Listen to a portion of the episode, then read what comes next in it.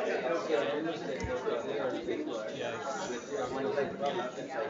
do a couple of announcements. Good morning. Oh, this is not on. Good morning. Happy Hanukkah. Welcome to Pediatric Grand Rounds for December 4th. Welcome back from a, a, a two-week break from Grand Rounds. Um, and I will remind you that we have Grand Rounds through December 18th this month. We have Grand Rounds featuring Dr. Donnelly next week. Craig Donnelly, professor of psychiatry and pediatrics, an update on anxiety disorders in youth. And I like to share a little good news at the beginning of every Grand Rounds, and I have a nice opportunity um, in my new role to receive messages from lots of sources. I got a message, I've collected some messages. I received a recent message from a patient family. It says, Dear Dr. Loud, I'm writing to you to express my appreciation of the services provided several months ago by the Department of Pediatrics in general and Dr. Stephen Mott specifically. Dr. Mott methodically sifted through 15 years of documentation and completed the appropriate clinical exams before diagnosing my son. This is a, a shortened version to protect the innocent. Thank you for having qualified, experienced staff at Dartmouth Hitchcock Medical Center like Dr. Mott who was capable of making a very complicated diagnosis locally. So thank you, Steve, and thank you everyone for all that you do on a daily basis. And we're back on track with our local faculty again after having some visiting speakers in November. Today, Dr. Salcone is going to teach us about strabismus. Dr. Salcone is a native of North Dakota, uh, wait, South Dakota. That's important, right? It's not just the Dakotas out west, and was um, somehow was transported east after after uh, undergrad at Regis University in Colorado to join us here at Geisel or Dartmouth Medical School for undergraduate degree. Stayed east down in Boston for residency uh, in ophthalmology at the Mass Eye and Ear, as well as fellowship at Boston Children's Hospital in pediatric ophthalmology and strabismus, but came right back in 2010 to join our section of uh, ophthalmology in the Department of Surgery, and we are very happy to have Erin here to teach us this morning. Thanks, Erin.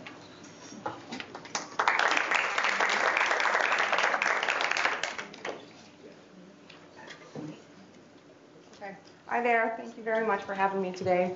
Um, I talk about strabismus all day long, every day, and I love it. So I'm hoping that it's not too boring for you guys, but um, I, or that I can instill some sort of interest in it as well.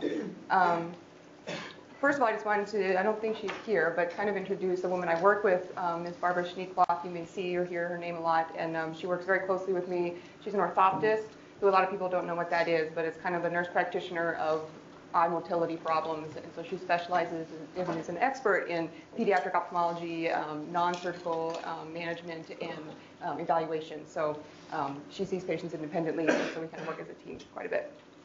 So the goals today are just to discuss why detecting strabismus is important, um, explain risk factors for developing amblyopia, um, including three different kinds, strabismic, refractive, and occlusive, list types of strabismus and their amblyogenic potential, and evaluate for esotropia and exotropia clinically um, because they're the most common forms of strabismus and utilize tips for successfully getting an eye exam, which I think is the most common reason um, people come um, from other eye providers is that a kid shows up at their practice and they are hands-off and no way Jose, um, whereas I think they're actually more enjoyable and easier to examine than adults for many reasons. But, um, but I probably don't need to convince you guys that. So a lot of it is terminology and it's its own language and anyone in my clinic can hear us throwing around terms and acronyms over and over and it's um, really hard to decipher what's going on. But especially when I'm talking to patients, families, and talk about amblyopia, esotropia, exotropia, anisometropia, I get a lot of blank stares. So there's a lot of terms, um, which I'm not going to go each individual one, but um, hopefully they make a little bit more sense by the end of our talk today. One term that I um, don't use and hope to distill anyone else from using is lazy eye um, because um, it has no meaning really. And it's not the eye's fault. It doesn't. It's not lazy. It's working very hard and trying to see. Um, it's not that it doesn't take out the garbage or something, but it's. Um, I get referrals in for lazy eye frequently, or parents are adamant they have a lazy eye, and I say, well, what do you think, mean by that? It's lazy don't you know what lazy means? And I, well, some people think it means turning in, some turning out, some the decreased vision or amblyopia due to that, um, or ptosis, the lid drooping. So um, I, I don't know what that means when they tell me it's lazy, and I, it's nice to know, you know, in other terms what they mean by that. So a little bit about development of ocular alignment. Um, as we all know, um, ocular misalignment or strabismus is very common early in life, first couple of months. Um, the majority actually have exotropia, although it can be variable minute to minute. As you know, they're looking up close, their eyes cross, it wanders out. Um, and so anything before two to three months of age, unless it's constant, so if the eyes crossed in towards the nose and it's just stuck there, that's clearly not normal. But anything beyond that is um, a normal um, developmental um, period in the first two, um, two to three months.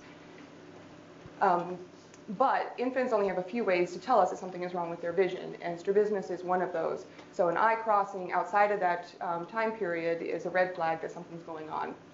And um, we'll go through all the different types of strabismus, um, but there are some that are, um, it, it's an indicator of something more going on rather than just the idiopathic kind of strabismus that I see 95 plus percent of the time. Um, nystagmus is another clue that there's something more going on regarding their vision, um, and squinting in a baby um, or a um, toddler uh, can also indicate some vision problems. Um, so strabismus is something scary until proven otherwise in my mind, even though it's a lot less common that it's due to something sinister. This is just a large macular scar due to congenital toxo, um, but the child looks like any other kid who's crossing. So the causes of strabismus are, um, are many, and um, I'm actually not going to get too much into the um, details of this. Just suffice it to say that it can be due to a large brain tumor. That's always um, parents' first question: Is this due to a brain tumor? Well, in some cases, it actually can be if it's acquired later in life, if it's um, sudden onset associated with other, other neurologic conditions, um, the eye's not moving as well, then um, certainly it could be due to a large tumor. And I actually need to remind myself that because it is uncommon and I see so much strabismus. I actually um, wrote a case report when I was a medical student here about a six-year-old kid who presented with um, intermittent crossing and it was full motility and um, was passed off as just a very typical form of strabismus and then found this in the back of his brain um, two months later. So um, I think you have to think about those little red flags about its um, acquired nature and anything else going on. He had three-month history of kind of sinus problems, and so that was a clue that he actually had a big sinus um, mass. Um, just refractive error or needing glasses can cause the eyes to cross or to wander. and then the most common kind that we see is idiopathic. We don't fully understand why it happens. Um, it's not a muscle problem, so muscle weakness is actually not the problem with strabismus. It's just the way that the brain and the eyes are communicating with each other and trying to keep the world on the central part of the retina um, at all the, all the time is um, a complex system that can break down. So it's not that there's a lesion in the brain, but it's somewhere in that communication that it happens. So even though it's not a muscle problem, that's what we do to treat it. Um, but it, underlying it, it's not that the muscles usually are sick unless you have myasthenia gravis or something else. So why do we care about strabismus? Um, and that's what I'm here to kind of convince you that it is very important. Um, loss of fusion and or stereopsis. So fusion um, is kind of having two images of the world that you can see at the same time. And um, it gives you a, three, a two-dimensional construct of the world um, without confusion of the brain not knowing which, you know, that there's two images at the same time. It's just fusion means seeing out of both eyes, not ignoring one. Stereopsis is the next order of vision where you actually fuse that into a three-dimensional view. And um, that can run a huge spectrum from just gross stereopsis, um, where you really see, um, just like the movies and stuff, you actually don't need that much stereopsis to see a 3D movie, um, to very fine levels that they actually test for for ophthalmology residencies and a few other professions. Um, but you also need to demonstrate stereopsis to be, say, like a fighter pilot, when you really don't actually need it, because in the distance you're not using that stereopsis, you're using more monocular cues. Um, so amblyopia is the thing I think about and worry about the most with strabismus. Very common. Um, why some kids develop it and others don't, um, hard to say for sure, but we'll talk a lot more about amblyopia in a moment. And then not insignificantly is psychosocial implications. Um, I never use the word cosmetic, and again, I'll talk about that a bit more in a minute, but I always ask them, is this becoming a social concern, eye contact? Um, I had a patient in my clinic, because I see adults with strabismus as well, and so I had a 65-year-old man in my clinic recently, and kind of tough guy looking, and he's talking about the eye crossing for many years, and he thinks he sees double, and I kind of had the impression he was trying to give me like a symptom, and so I kind of validated the fact that, you know, decreased eye contact is not an insignificant part. And he started to cry, and he's like, I've never been able to look somebody in the eye, and they never know where they're looking, and um, so it's important for all ages, and um, I'll kind of talk about some of the studies um, for kids in a moment. Um, critical period of visual development um, extends throughout young childhood. Um, recent studies have shown that even up until about the age of 14, sometimes there's brain plasticity that can improve vision, but true visual, the critical period is those first few months of life. That's why we care so much about that early, um, like occlusive type. You're always looking for a red reflex. If there's a cataract there early on, the brain doesn't have the potential to ever learn how to see. Even if you remove the cataract later, two or three, four months of age, um, if, if, it doesn't get it in that first critical period, then um, it may never learn to see. Um, it requires a focused retinal image, um, otherwise you get dense amblyopia. So what I always tell patients is that you need to see to learn how to see, and the brain is constantly using the clear image coming in to, to kind of solidify those um, neural connections. Um, we look at um, early vision with smooth pursuit, how well they can um, track, and um, that's normal. it can be abnormal up until the same age because it's still in development. Um, and the OKN is the optokinetic um, nystagmus that we see with this kind of drum where you spin it around, or if you're looking out of a train or a car, you know, you can feel your eyes doing that optokinetic nystagmus. And um, that signifies at least vision in the 2200 range. So um, it can be used sometimes for um, uh, functional vision loss um, that you say they can definitely see better than they're telling me. Use they can't hide their nystagmus when it comes to the OKN drum. And, um, but it's a great way to test kids, and you can see their eyes um, flicking. So it's at least an indication that they have some early visual development.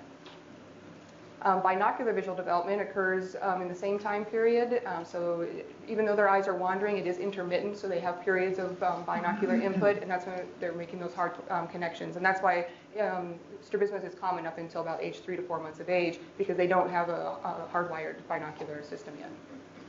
Um, if they don't have them early on, then there's actually death of those cells um, um, that result in loss of uh, permanent stereopsis or fusion. Um, so you have to have a unified perception of two images. Like I said, you're seeing one thing out of one eye, one out of the other, and it um, comes together to give you either a fusion, two images um, on top of each other, or true stereopsis, where you're looking at shadows and how that um, combines into a 3D image. Um, so from in my standpoint, binocular vision is important for lots of different reasons, whether it's um, just your view of the world and having a three-dimensional view, um, job attainment in some cases, um, and for um, kids who have strabismus, it's an excellent um, way to help maintain their eyes straight. So if you lose that stereopsis early on, then you may never have a great surgical outcome because there's no lock-in mechanism to keep their eyes straight. They tend to kind of swim and their alignment's a lot more tenuous. Um, we use many different ways to test um, binocularity, and um, this is the one that we use. There's a fly, which shows kind of great gross stereopsis. And um, those early kids, if you can get them put, put the glasses on, is the key. Um, sometimes you don't need much of an um, you know, a, response other than them kind of grabbing at the wings or kind of jumping and startling. And um, even a you know 18 month old you know, can sometimes get an idea that yes, there's stereopsis. And as soon as I can demonstrate that, it's very reassuring to me um, that we are we're working towards a goal of maintaining that. If they never show love, um, binocularity, um, it's really hard to know if they have any potential, if their brain was ever really hardwired to see it in the first place. So what is amblyopia? Um, I get a lot of referrals for amblyopia um, when I think they mean strabismus and vice versa. Um, amblyopia is the result of strabismus um, as well as other issues. And basically it's just decreased vision in an eye that's otherwise healthy and normal um, that is due to this abnormal visual experience early in life. So strabismus, the eye crossing in or wandering out, um, the brain kind of ignores or suppresses the image in that eye, which results in loss of those cells and can causes permanent loss of vision. Um, anisometropia, which is a term for um, asymmetry in the glasses prescription. So you have like a, a, plus three in one eye and a plus one in the other eye. The brain's going to have to choose which image to focus on, and so that's a reason for there to be suppression and amblyopia. That's one of the more difficult ones to treat, partly because they present later. There's nothing to see, their eye's not crossing in, um, and so it's a lot harder to pick up um, kind of in a primary care situation, and um, so they tend to present later and are harder to treat. Um, you can have bilateral amblyopia if they just have very high uncorrected refractive error um, or bilateral cataracts, say from a young age.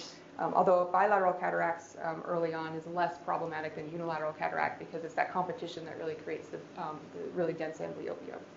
Um, visual deprivation, so cataracts, lid drooping, ptosis, a vitreous hemorrhage from like non-accidental trauma, um, it can cause more problems with their vision long term from amblyopia rather than any structural changes to the eye or the brain.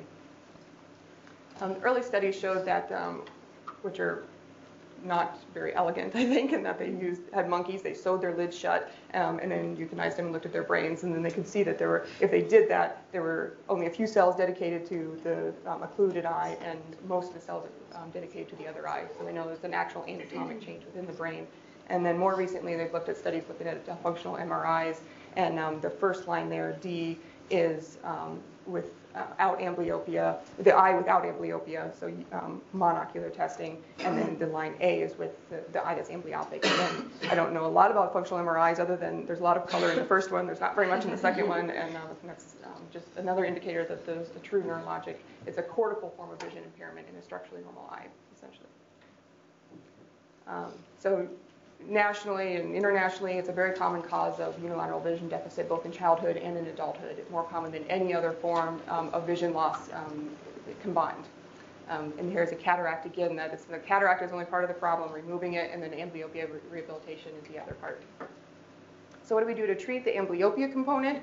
Um, we try to eliminate the underlying problem. So if there's a cataract, you remove it. If they have ptosis, you correct it. Um, if there's strabismus, then you um, either try to correct it as early as possible. Um, correct any significant refractive errors so that they give you the best chance of the brain to see clearly, um, and then you force the use of the poorer eye. And patching is one way, and is the gold standard, has been around forever. And I think parents come thinking that I'm holding out on them that there's a newer, sexier way to treat it, and there really is not. It's um, there's a guy in Alaska who will actually suture a plastic one um, to the skin. And um, I tell parents that, not that I would do that, but um, just to kind of scare them and say that this is really, really important, and this is the only way we're going to force the brain to use the other eye. Um, other options um, on the more extreme side is you can do Botox to the eyelid to induce ptosis, um, so they can't use that eye. Um, sometimes occlusive contact lenses, rarely I'll put on if they really can't keep the patch on. Um, but really, it comes down to education and just getting them on your side and convincing them that this patch is there to help their vision. Has nothing to do with the strabismus, and that's a very common misconception. And I, have to, I tell parents over and over: the patching is for the vision, and surgery under glasses are for the strabismus. So we're not trying to strengthen eye muscles or make them work better. We're trying to make the brain use that eye to see. If they present with dense amblyopia, so their vision's already in the 2200 range, it's very, very difficult. And I can appreciate that as a parent, that you're holding your kid's hands, you're sitting down with them, they're putting the patch on. And um, so I tell them that, that that's normal. If they don't like it, don't just give up because, you know, it's too hard.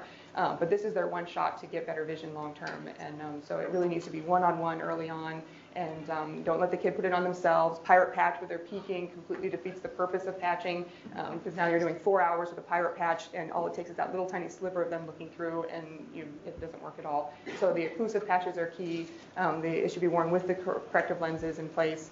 Um, another option is atropine penalization.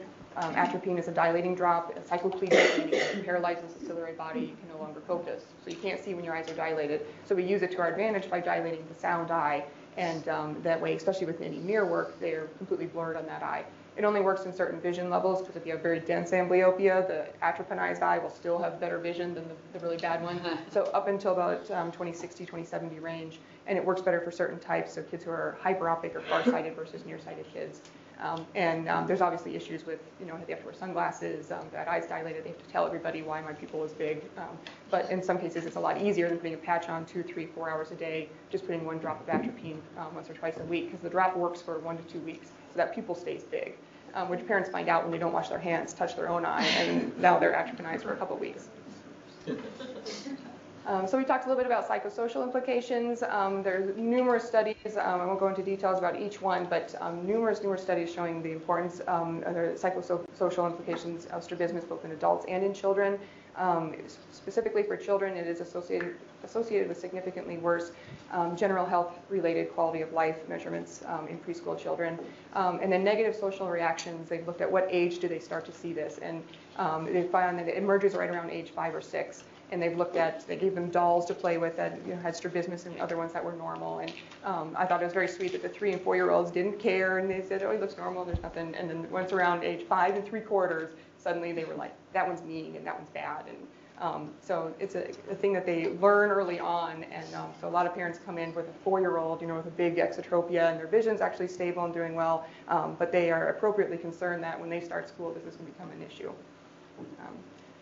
And again, they've compared um, dolls um, with the kids. They've looked at ones inviting them to a birthday party. You showed them pictures. Who would you invite to your birthday party? Um, uh, and it's pretty uniformly gave a negative description for this pictures with strabismus.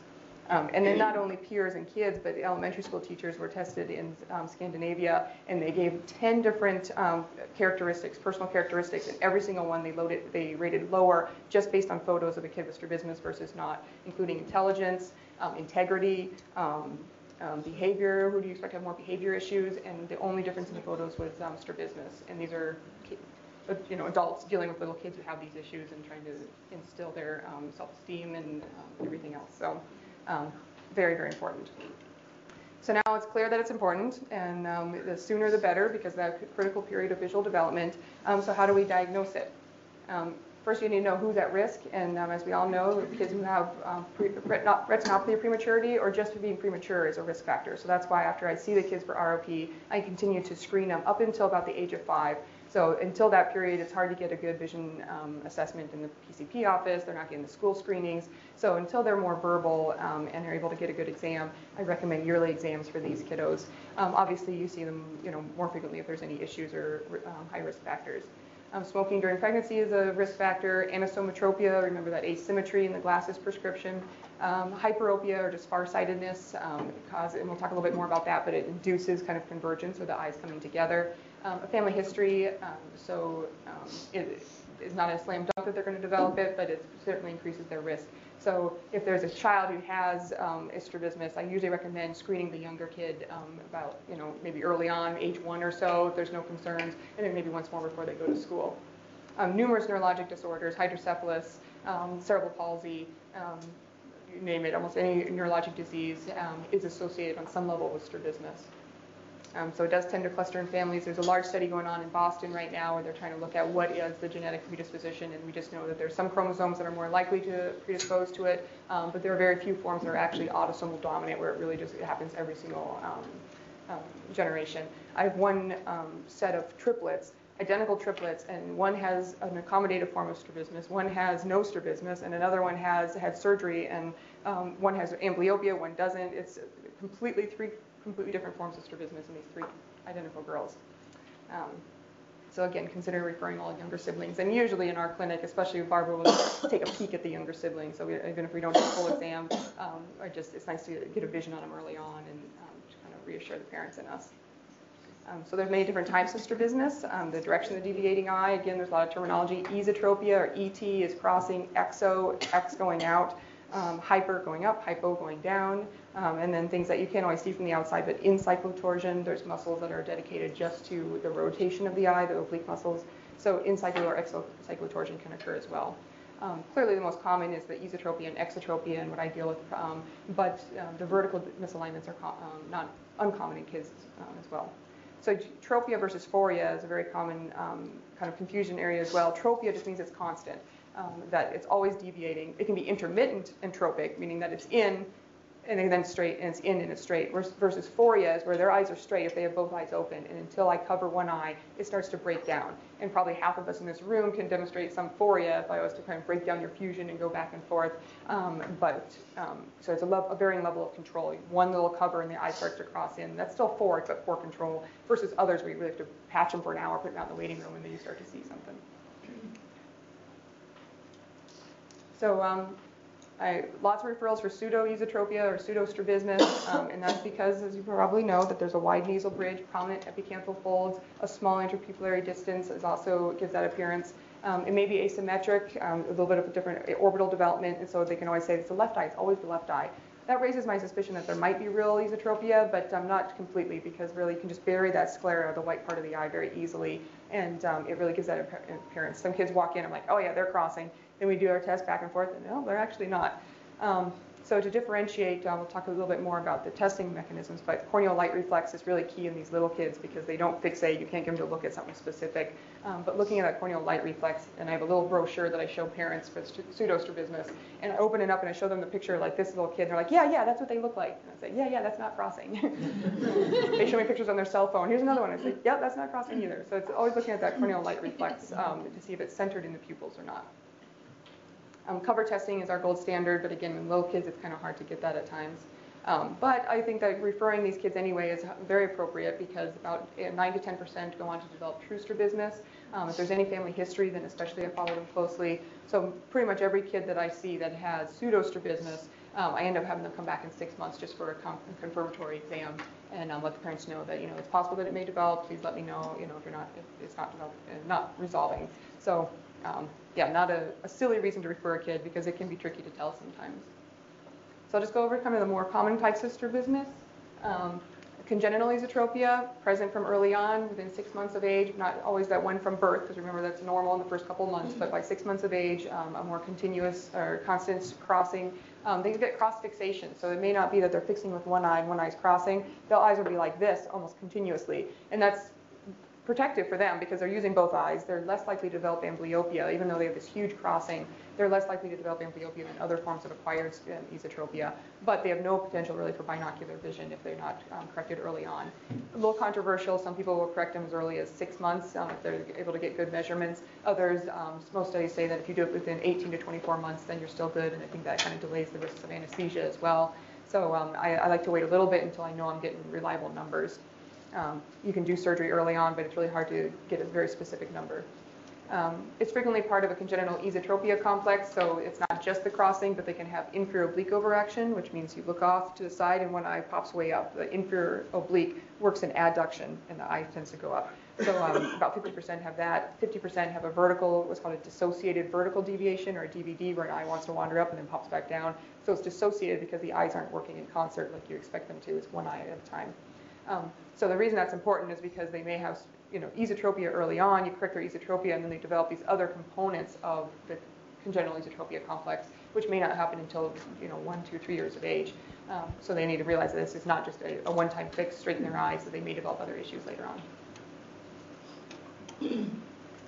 Um, accommodative esotropia is one of the more common forms that I see, um, and is probably one that you see in clinic a lot as well. Um, onset around two to three years of age, sometimes can be kind of a sudden onset, and um, is almost always seems to be some inciting event.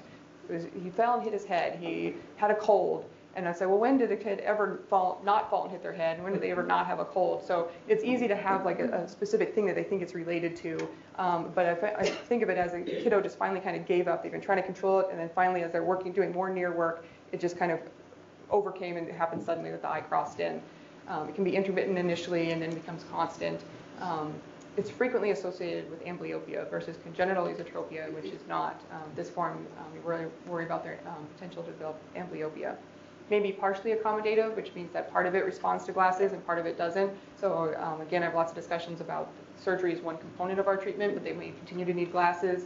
Um, the reason you don't do surgery for the full part that's corrected by glasses is because that's a changing um, entity throughout childhood and it may go away on its own. So if you do surgery for the eyes crossing early on without the glasses, long term their eyes are going to go way out. And um, that usually convinces the parents because I feel like I talk parents more out of surgery than into surgery for these kind of things. They just want it fixed.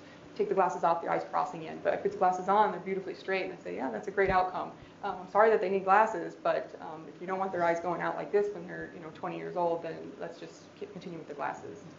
Um, some um, we use bifocals in, and those are the ones who have either no crossing or a small amount of crossing at distance, and at near, their eye pops way in, and they just have too much convergence. We all converge a little bit when we look up close. That's why our eyes cross when we look at our noses. Um, but some just have this overabundance of too much convergence to accommodation, and that's called accommodative convergence to accommodation ratio, or ACA ratio. So that's why some kids are in bifocals, and they typically, that pattern collapses throughout young childhood, so um, they can get, usually get out of the bifocals when they're about age 10 or so.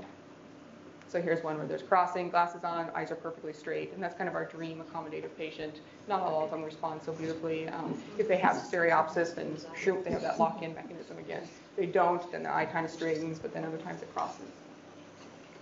Lots of other forms of esotropia. One of my favorite is Duane syndrome, um, which is a problem with the development of the sixth nerve nucleus.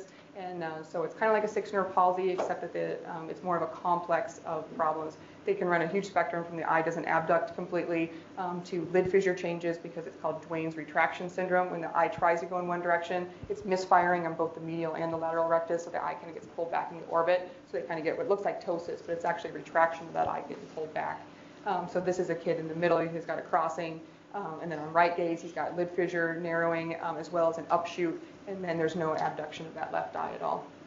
Um, it's kind of important to determine that it's Duane syndrome versus sixth nerve palsy early on because the sixth nerve palsy is not um, something is not normal. I mean, neither is normal, but sixth nerve palsy needs to be probably your neural image versus a Duane syndrome has clear um, lid fissure changes, then there's no need to neural image and you just tell them it's a static condition, it's going to last forever, and you may or may not need to do surgery.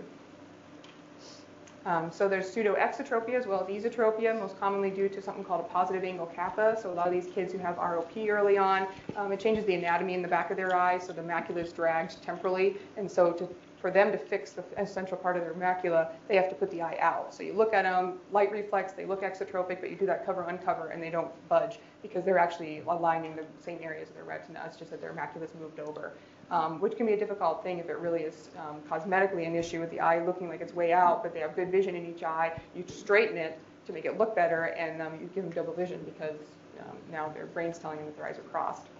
Um, uh, so. Uh, intermittent exotropia is very common as well. This is more of a striking presentation of a, a V pattern where in straight ahead gaze, it's, um, the eyes are straight, going up, the eyes are going out, typically onset before age five um, variable control, and that's what we're watching. It's not so much does it happen, but how much control do they have over it. If every time they look at something, whoop, the eye comes in, that's great as far as their long-term visual development. Um, and I'm usually try to defer surgery because you get better outcomes if you can wait a little bit longer. But if it's becoming constant where you're worried about their visual development, um, then we end up doing surgery sooner rather than later problem with these is that it does tend to want to recur, and so um, if, if, you're not doing, you really have to be aggressive about your surgical numbers, um, or else they do tend to want to recur. But you don't want to overcorrect them either, because this is not as amblyogenic as, say, esotropia, um, and so they can have a long time of the eye wandering out, and the vision can remain great, and you can have good stereo. Um, so if I skip a little bit here, other than just congenital exotropia is a constant versus that intermittent large angle from about six months of age, and they're highly associated with neurologic conditions. So a child who's six months old whose eyes going out all the time um, is somebody who I'd worry about actually um, more than a two-year-old whose eyes going out every now and then. Um, because over the 50% are associated with some underlying neurologic condition. So if there's a true congenital exotropia, um, I, I, usually end up scanning them um, just on the case that, you know, and it's nothing specific. Hydrocephalus, again, um, um, a lot of different structural abnormalities in the brain can cause congenital exotropia. Oh, and they have a very poor prognosis for binocular development. And I would argue to say that it's probably that they never were hardwired in the first place, and that's what caused their eye to go out. So early surgery can try to develop um, fusion, but it rarely results in, um, in true fusion. So how do we do detect strabismus? That corneal light reflex, as I said, is useful in all ages. Cover uncover testing, um, if you can get them to fixate. My favorite trick is putting a sticker on my nose um, because you know they're going to look at it. And as you know with pediatrics, the more of a fool you make of yourself, the better exam you get sometimes. So it's worth doing whatever you can to um, get them to look at you and be silly. You know, you're trying to get them to accommodate and actually look at your nose. So I have, that also frees up a hands too to do that cover uncover, hold their head at the same time. Um, they have strong necks, and so they're always going to go into a position that makes them more comfortable.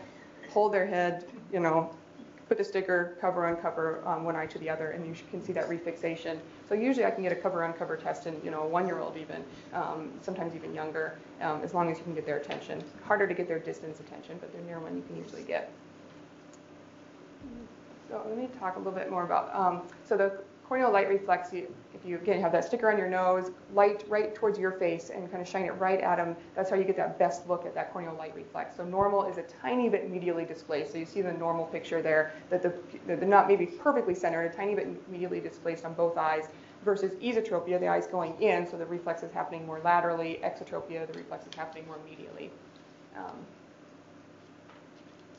other signs of eye problems or eye misalignment. They may be hiding it um, because they want to put their eyes into a good um, binocular area. And so a head tilt is actually a, a, good thing in that they want to, it shows me that they want to use their eyes. If they're giving up on their head tilt, it means that they're kind of starting to give up on their binocularity or vision in one eye.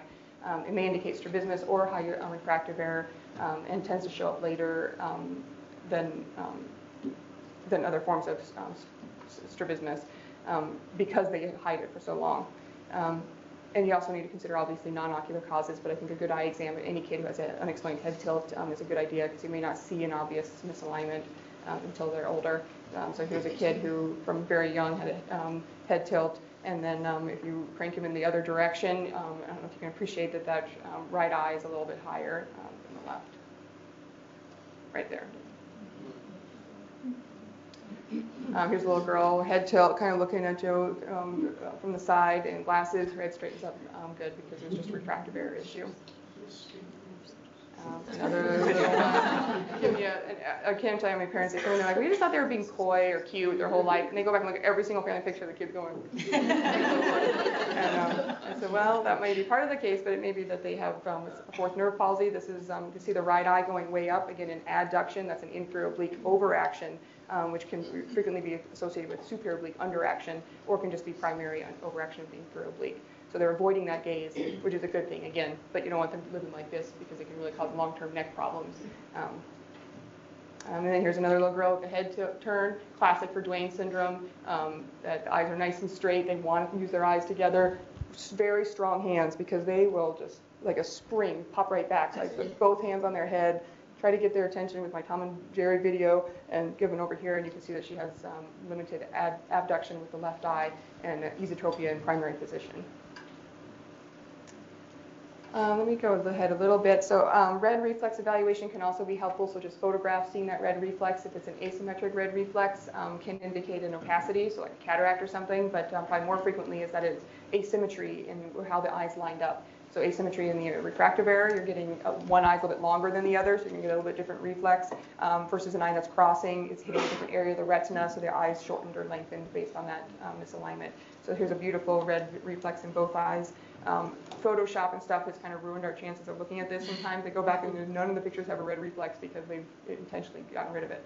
Um, or if it looked funny, they want to get rid of it if it's in one eye. Well, that's actually pretty important.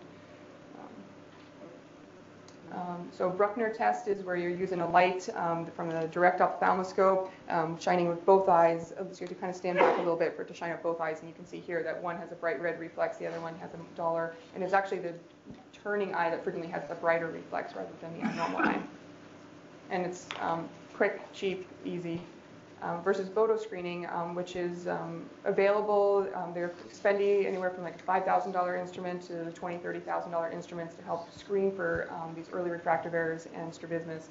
And um, they are of variable sensitivities and specificities. And I don't think anything that really rivals just a good clinical exam, to tell you the truth. They produce an image of that red reflex and it can quantify how much and what that might mean. So here's an example of one called VisiScreen, and um, there's a normal bright red reflex. High, high hyperopia may give you a, a um, displaced reflex.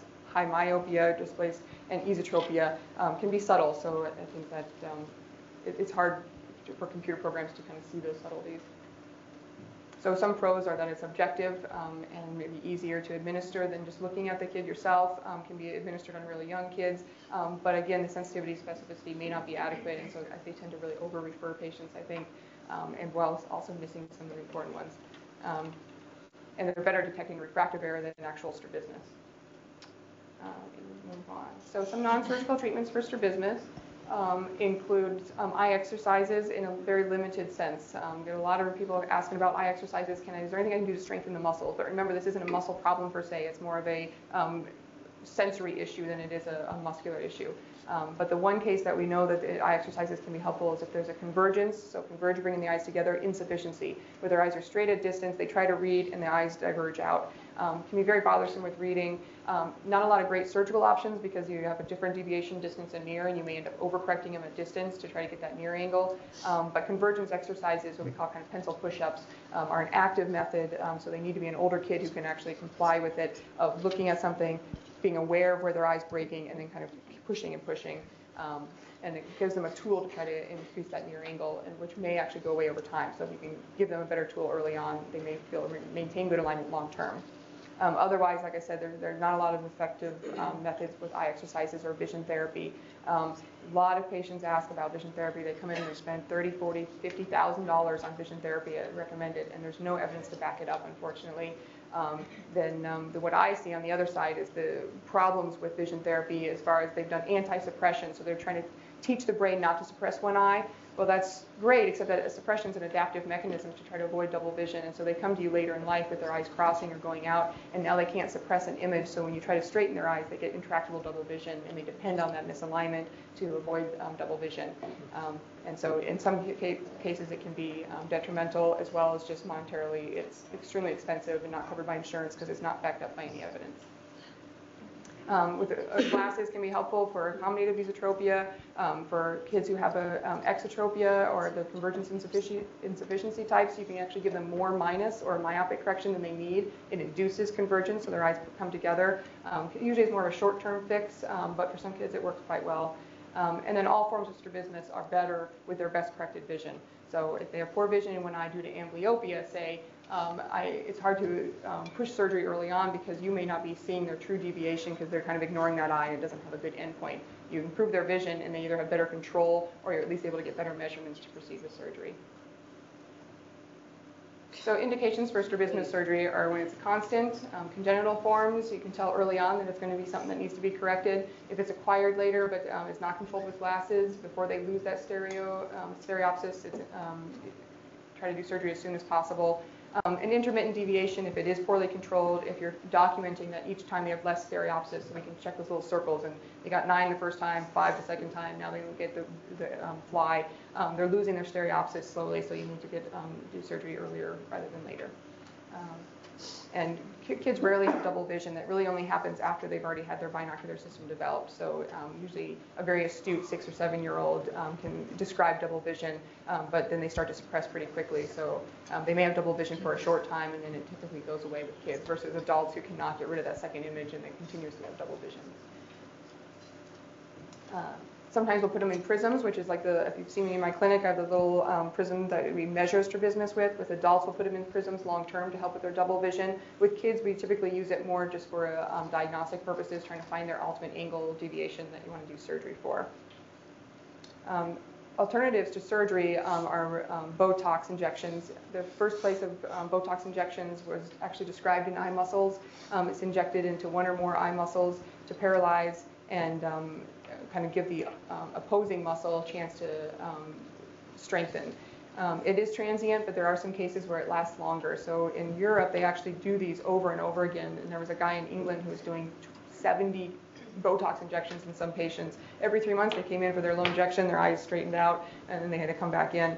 Um, in the U.S., we use it a little bit more judiciously, and for me, I find that it's most helpful for um, kind of um, complicated cases. If there's um, clear restriction, um, where you're trying to loosen a muscle to allow the outside muscle to um, strengthen a little bit, and so I, I think it has its purpose, but it's maybe not a catch-all for everybody. Even though it sounds really great just to be able to do a quick, you know, five-minute procedure rather than a full surgery.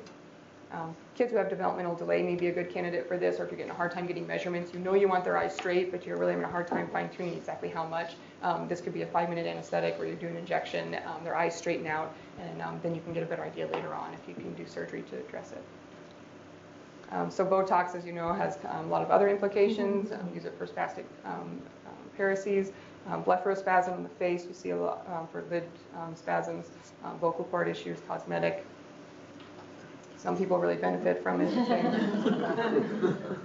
um, so it's basically just done um, in an adult patient. We do it while they're awake in the clinic, but for kids, obviously under anesthesia, and you just move the eye over, you numb it up, and you inject it two and a half centimeters back. So you really want to get back into the eye muscle belly. Um, and um, so if you know the anatomy, then you can just follow right along that muscle um, and inject.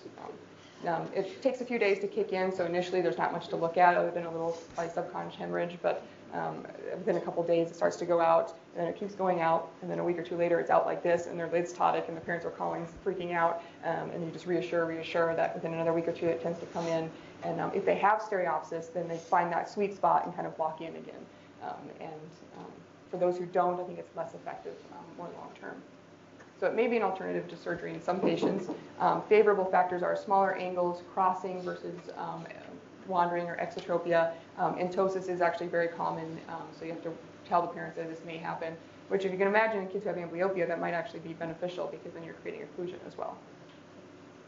Um, from a surgery standpoint, um, as I said, um, sooner rather than later to help keep their eyes straight to maintain that good binocularity. Um, so we're trying to preserve depth perception, improve their stable long-term alignment by doing surgery earlier, avoiding strabismic amblyopia and those self-esteem issues as well. Um, so I can skip that. So it's an outpatient surgery. It takes about an hour to an hour and a half for two muscles. Um, usually for an eye crossing, I'll do one muscle on each eye unless they have um, you know, some anatomic problem with one eye or um, there's any concern with doing surgery on both eyes. Um, and so you can either recess it, which means moving it back, or tighten it up, or recessing um, part of the muscle, or kind of plicating it or folding it over on itself. Um, So here, it's, the muscles, as I always describe to patients, because they want to know, did you take the eye out? How do you get to the muscles? They're not that far back. They're five millimeters back from the limbus, or the colored edge of the eye, um, but they're covered by the conjunctiva. So you have to open up the conjunctiva, you make a small hole in the fornix, which is down in the corner here, and you fold it up and over, you find the muscle, clean off of its attachments, put it on a little hook, um, and then here you can see it's fitting on a suture, and then you resect it. So it's not done by laser, there's no magical anything, it's just very mechanical. If you enjoy quilting and stuff, cut it, move it, resew it. Um, very, very satisfying, fun kind of surgery to do. Um, and then you either hang it back so that it, or else you reattach it to the sclera more posteriorly. The amount that we move it is based on the measurements that we get in clinic with the prisms. So um, 20 prism diopters, 30 prism diopters. Um, if you look at tables of thousands of kids who've had it done before and say that that equals a 5.5 millimeter recession. So you're trying to get to the half a millimeter. Sometimes I'll say I did a 4.25 millimeter recession. I don't know if I'm that good, but um, it's nice to try to get as close as possible. Um, let's see, it's, um, the kids do quite well. Adults complain for two weeks, take weeks off from work, eyes are red, itchy, they hurt. Um, kids, the next day, they're back to themselves. It's really dramatic. I call the parents the next day and they're worried about trying to hold them down. And luckily, there's not a lot of um, limitations to their activities afterwards. They can't swim for a couple weeks because I don't like the dirty kind of pseudomonas stuff in the eye. But um, other than that, running around is just fine. Um, there's no sutures to remove, they're all dissolvable. Um, the eyes are red, which is the most common complaint that I get. They call them, their eyes are red. I said, well, they had surgery on their eyes. So um, it's amazing that that's a shock to some parents. Um, so pain, bleeding, redness um, can all occur. Um, some young kids, excuse me, rarely have um, discomfort. So, but now I'm starting to inject a little bit of lidocaine at the end of the case. And that seems to make them wake up a little bit more comfortable too. Um, the biggest complication is just the potential need for further surgery. About 25% of kids go on to develop either some other form of eye misalignment or um, have a recurrence or a long-term overcorrection. And then the big scary thing that parents always want to know is how much is, you know, what are the risks to their vision itself? It's very rare. The most common cause is endophthalmitis or an infection that then seeps into the eye. Sorry. Um, it's less than 1 in 10,000 um, cases. Anesthesia complications also quite rare, but I do like to kind of wait until um, maybe 18 months if I can for those early forms.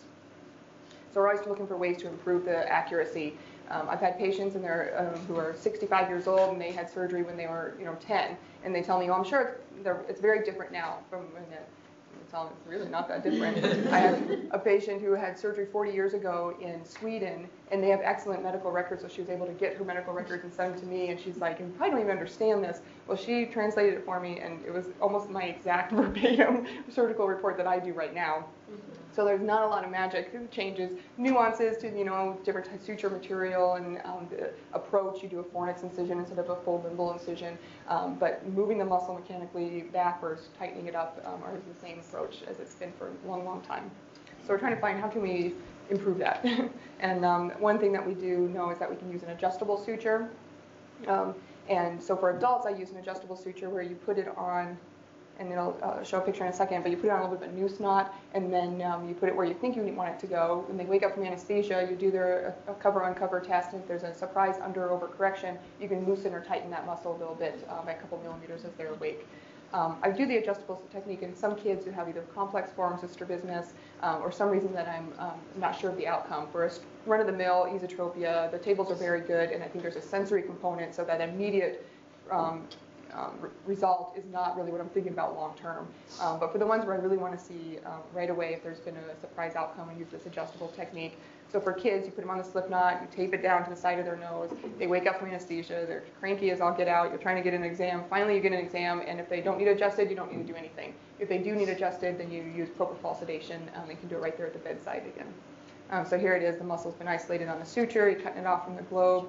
Put a little of that slip knot sliding noose um, around that pole suture um, put it where you think it needs to go, five millimeters, and then allow it to hang back. Um, confirm it with your calipers. Um, and then I put in a, um, for adults especially, and for some kids, I'll put in a um, traction suture, which is just like a, a, little episcleral bite, and that way you can maneuver their eye um, without them kind of helping out. most patients tolerate it very well. I'd say the ones that don't are 18 to 30 year old men are the hardest. um, they usually get propofol. um, so um, here it is in like a real life. You see the muscles hanging back. So it takes about a week to two weeks for that muscle to re-adhere to the globe. So in theory, I could actually adjust it a, a couple days later. It starts to form those connections, so it's definitely more uncomfortable for the patient. Um, some people even delay that adjustment a couple days um, uniformly, but I find that it's comfortable enough that I'd rather do it within the first couple of hours if possible. Um, so the, the sutures are dissolvable, so they're just intended to let the muscle, you know, adhere to the globe somewhere, um, and um, then they go away. You cover up the knots, you tape them to the side of the face, um, and then you do the adjustment in the PACU. Um, so again, I use it in kiddos um, on occasion. Here's some old photos trying to do that adjustment assessment, and can be difficult at times if they're not in the mood. And, and yeah, these kids can wake up pretty cranky sometimes. Um, so here they're doing the adjustment, and it's just a matter of someone holding the lids open and me sliding that noose a little bit. It takes a few minutes to do. and they can tighten it. Um, so in summary, um, strabismus may be a sign of underlying disease, so always have a high index of suspicion, although it's not common that it's um, due to a brain tumor or um, severe vision loss due to an intraocular issue, um, but it's not zero. So um, we always have this high index of suspicion. Is this just a run-of-the-mill strabismus, or is there something more going on? But an early full eye exam is important, and so for those kids who are crossing, you know, three, four, five months of age, um, that's not normal, and so they've already reached that developmental period where they should have straight eyes, and so I wouldn't just say, well, you may grow out of it. Um, it really a full eye exam is important to make sure that there's not another etiology, and to kind of see if, you know, what are the chances of their binocular development. Um, strabismus may cause vision loss. The most common form of vision loss in the world is amblyopia. Um, greatest risk, remember, with esotropia versus exotropia, where we can kind of sit on them a little bit longer um, and with constant deviations. Um, so the primary care doctor must detect and suspect it in order to refer. So a high level of suspicion for family members or for any of those kids in the high risk categories. And um, there's a variety of detection, detection strategies. Um, and there's no magic way. It's just a matter of trying to get the exam and um, refer if there's any concerns.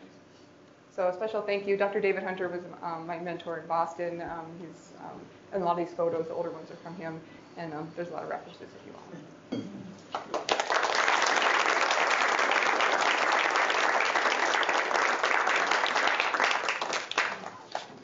Thanks. That was a uh, kind of classic grand rounds. We have time for questions.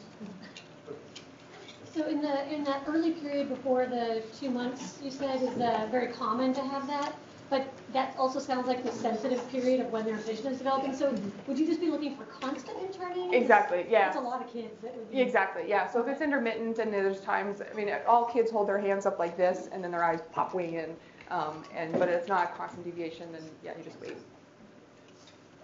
Uh, Two questions, uh, somewhat related. Uh, The First one is, about what percentage of a general population of children uh, would you think would uh, deserve referral? I always felt that we under-referred rather than over-referred, but what what number out of a 100? Um, of otherwise healthy Of- kids, Of little kids, yeah, little kids that. there was I would some say an order of five percent or so. I mean, I, I, I get hard to put a number on it, I guess, but it's it's common enough that. Um, I, I think on, on average, it's about three to five percent of kids have some form of strabismus or amblyopia. And related to that, uh, is there a, particularly an animal or primate model of strabismus? Because one would think that something that's so prevalent would evolutionarily uh, not work well in the wild, and why is it persistent now? What's its association with something that would allow it to persist? Um, I don't know. Be honest, um, Is there an other than it's an, model? it can be an adaptive mechanism um, from a sensory standpoint. Um, if there's not the right input from a set, so decreased vision in one eye, um, the eye can wander in. Um, but I, I don't know if there is any benefit to strabismus. Um, I think it's, it's pathological. in And all how about cases. an animal model? Um, there are very few animals that have um, strabismus. They use monkeys, macaque monkeys, um, regularly, but they don't. I don't think they have le- levels of strabismus that um, that humans do. And very few other animals actually use their binocular vision. Um, Thank you, Erin. That was a great talk, and I'm a little stressed now because I have to go detect all of this and refer it to you. Um, in my teaching for residents, I've always said if the parents have a concern, just refer. Because I feel like they'll say something to me like, oh, they have a lazy eye or their eye crosses, and I never see it in clinic, and their mm. red reflex looks fine. And so does that teaching still hold for you, that you just rather see them? Or, Um, yeah, I, I think so. If they have serious concerns, then I always trust um, their intuition. And it's, I mean, I've been fooled where they come in, their eyes are nice and straight, and our exam is normal, and they swear that yes, they're crossing, and then they can have them come back their six month visit, and you know they're crossing. So was it intermittent early on that we just didn't see it in our clinic setting? It certainly wasn't in the realm of being amblyogenic because it was infrequent. But um, yeah, I would take um, their concerns seriously because um, I'd rather talk them out of it than um, vice versa. Karen, is it reasonable to follow, for us to just follow? So if they have something that we see absolutely nothing in clinic, we see them again, we see absolutely nothing. So if it's that intermittent, is it something that's, that's Then certainly you could follow because again, if, Because if that's they been, are know, my, my approach has been. Yeah. Um, not, sort of the opposite of what Kathy's is, is if the parents are concerned, I'll see them back. Mm-hmm. Um, and try to have them, you know, take a picture of things or whatnot, but just, I feel like I would be referring, I don't know, ten percent of the kids that I see to Right. you, and I don't think that that, Right. it seems like a lot to be It really just to- depends on your comfort level, I guess, with your exam, you know, if it's an unruly kid who's all over the place, and um, it's, you know, we may be, you may be missing something. Yeah, I feel like I can't get an exam, Yeah, but if you feel like you're getting a reasonable exam, then it's not happening frequently enough for, for it to become a vision issue, um, then, yeah, I think it's fine to sit on it. Um, I've had a lot of families ask me about, like, that their optometrist will do a screening for free for up to, I think it's like up to two years or something. I'm just wondering what they're doing, like, if you know what they're doing in those, is it just the drum thing that they're doing, or is it the, Um, I don't, is it the thing that they, you said that doesn't have the good sensitivity and specificity? Um, it, it's hard, I don't know, Uh, they have a lot of different methods. Um, there is a little controversy between kind of optometry and ophthalmology and their recommendations for screening. So optometry um, societies really push for early screening, um, but we find that it's not actually necessary. It's not cost effective. Um, full dilated exams for every kid um, is certainly not necessary. So, but I, I get all different kinds of referrals in from optometrists. They never dilated them. I mean, if there's a serious concern and there was not a dilated exam done, then that's not an appropriate screening. Um, but so I'm not really sure what they're doing if they're able to get vision or if they have a photo screener. Um, these ex- the, things are expensive, obviously, um, and they're not perfect, but they can give a quick, you know, read and at least make people feel a bit better that oh, they had a normal screen early on. Um, so I'm not sure what they're doing, to be honest. Thanks, Erin.